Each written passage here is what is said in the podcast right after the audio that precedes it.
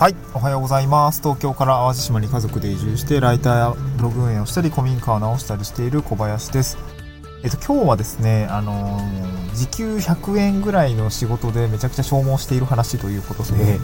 今ですね、ちょっと、まあ今、古民家直したりとか、ウェブライターやったりとか、あブログを運営したりしているんですけども、私としては全然違う仕事をもうちょっと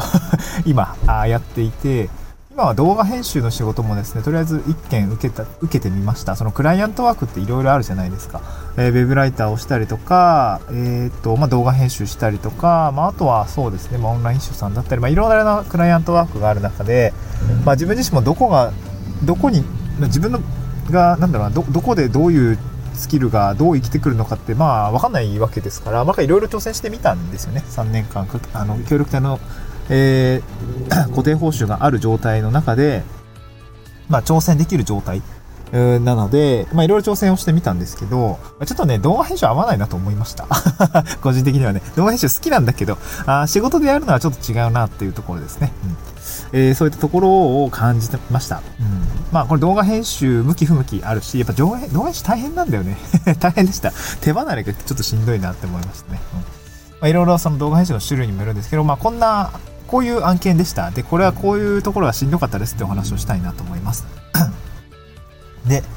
えー、動画編集ですね、どういうお仕事だったかっていうと、えー、っとですね、えー、ある、まあ、自治体と、まあ、僕、まあ、僕の自治体なんですけど、僕が住んでる自治体なんですけど、あの、ご相談いただいて、えっと、人材ですね、人材。えー、保育士さんの、まあ、保育士どこも不足してますから、保育士さんの、人材募集の動画を作ってほしいですっていうことがですね、昨年の、ま11月ぐらいにお話相談いただいて、えっ、ー、と、僕自身も、まあ、その、動画編集って まあ好きで、まあ、なんか趣味程度でやってたんですよ。趣味程度って。まあ趣味、もうなんか好きになれれば、ん？好きになるけ、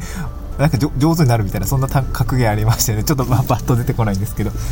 で、ずっと自分も、あのー、大学生ぐらいからですね、ちょこちょこ動画編集をしていて、えー、いたんですけど、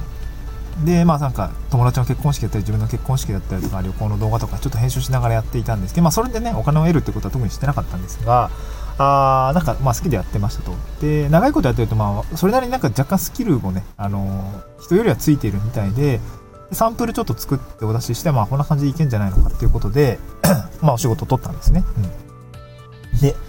えっ、ー、と、9万円ぐらいでね、あの、仕事を受けました。えー、動画2本作って9万円ですね。うん、まあ、それが高いのか低いのかっていうと、動画ってマジピンキリなんで、あの、めっちゃ大変でした。ぶっちゃけ。うーん、普通に、あもう一回正規でこれ請求するってなったらね、編集のだ、編集だけで、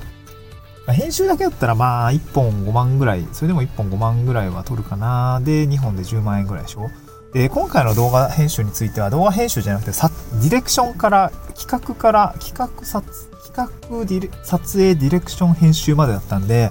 えー、非常に今僕は、まあ赤字ですね。赤字をこいているというような感じですね。めちゃくちゃ時間がかかってました。うん。自分の人件費だけでめちゃ赤字ですね。自分。で、どういう仕事だったかっていうと、まず、えー、保育人材の募集ということなので、まあ、ニーズ分析ですよね。うんどういう、えー、どういう動画があるのかっていう他社事例を調べて、えー、こういった感じのものが、まあ、感じ良さそうですよね、とか、その、今回の要望に合っているんじゃないかっていうところですね、えー、お話をします。まあ、これは結構 web ライターの仕事ですね。まあ、キーワード検索だったりとか、えー、保育人材のそのニーズっていう分析の仕方、まあ、そのど、うん、想定読者だったりとか、読者ニーズみたいのが汲み取るのは web ライターでこう SEO 記事をね、書くときの構成の力がすごい生きたんですけど、まあ、こういう、世の中にはこういう、キーワードで検索されていて、それの読者ニーズってこんな感じで、で、動画に求められているのは、あもっとなんかリアルな声だったりとか、現場の様子だったりとか、えー、まあ実際その若手の、声ですというようなところが、なんとなくこう、構成を組み立ててお話をして提案をするというような感じですね。うん。で、まあ OK が出たら、えー、じゃあ動画の、まあ、絵コンテみたいなものを作って、ストーリーボードをですね、作っていく。まあ、例えば冒頭はここからこういう感じで入って、で、意図はこういう感じですとか。で、今回その保育人材の募集については、現場の方のインタビューですよね、えー、を取って、えー、まあ、実際働いてる人の声を、まあ、反映していきましょうというような感じで動画を作りました。で、実際に まあ、こういう流れで、えー、まあ、こういう人に、こういうことを聞いて、こういう流れで動画として収めていきましょうみたいなですね、えー、小回りで言うと、長いものだと、90コマぐらいですかね、大体。ものを絵コンテ起こして、えー、そこに動画を、はい、あ動画のその、こうこういう内容を盛り込みますみたいな、まあ、設計図を書いて、これでいくというような感じでお話をします。でそ、まあそこまでも結構大変だったんですけど、まあ、これが大体1ヶ月ぐらいかかったかなまあ、まあ、ギュッとした3週間ぐらいだと思うんですけど、まあ、これに昨年の11 月ぐらいはかかって、で、2月から、まあ、この、その設計図ができたらですね、設計図に基づいて、じゃあ、えー、なんていうの？その、事前にその設計図を組み立てるときにいただいていた まあ、人材表みたいな感じですね。えー、まあ、僕の住んでる市内の公立保育園にいる若手の職員さんだったりとか、あとは育休産休を取ったりとか、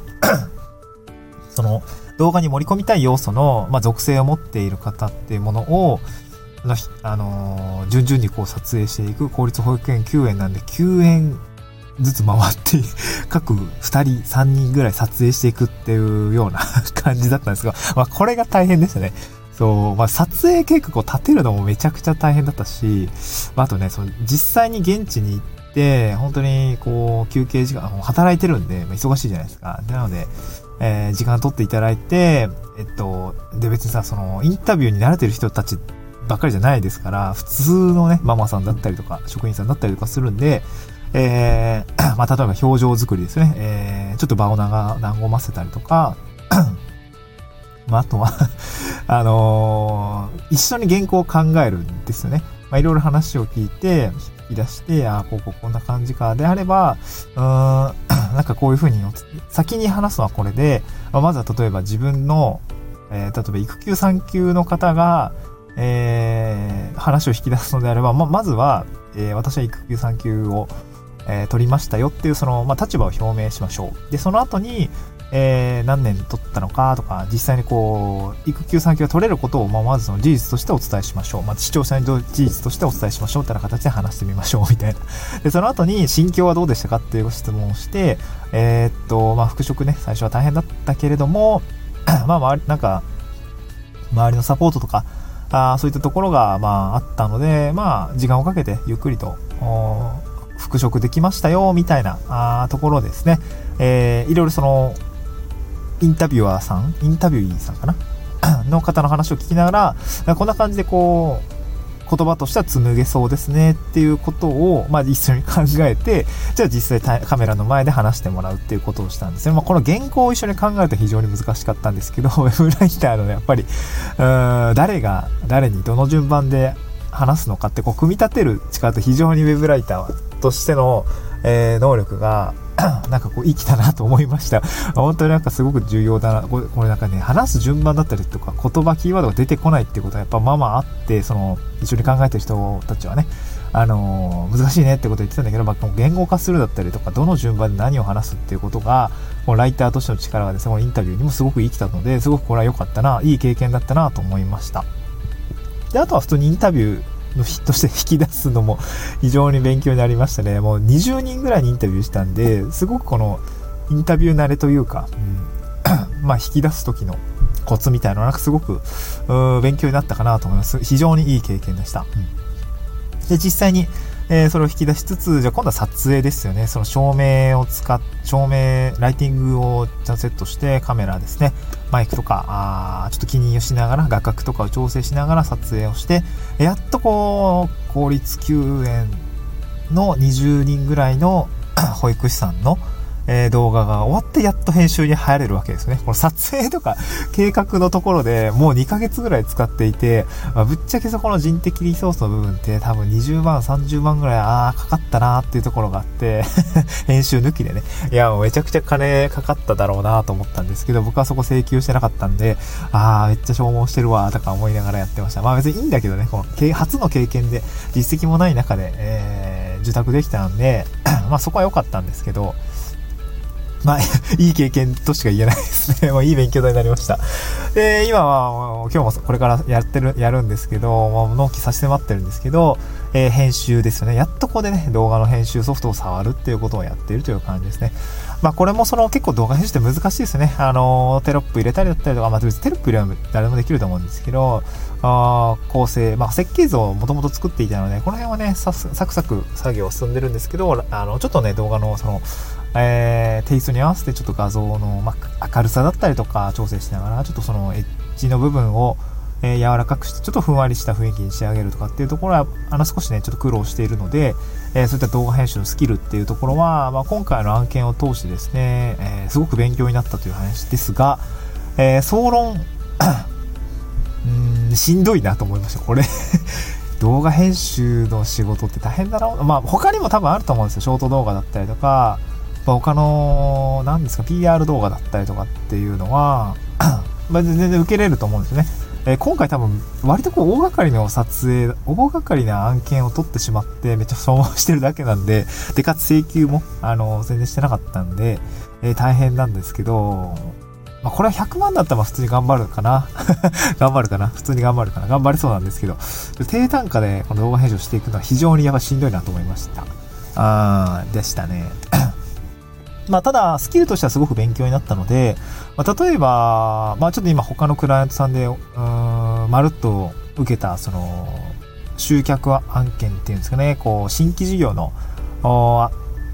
PR だったりとか、ディレクションだったりとか、こう、まるっと受ける案件で、この動画の、例えば告知動画を作って PR しましょうみたいなオプションをですね、えー、自分自身で内製したりとか、ディレクションを組んで、まあ、外注で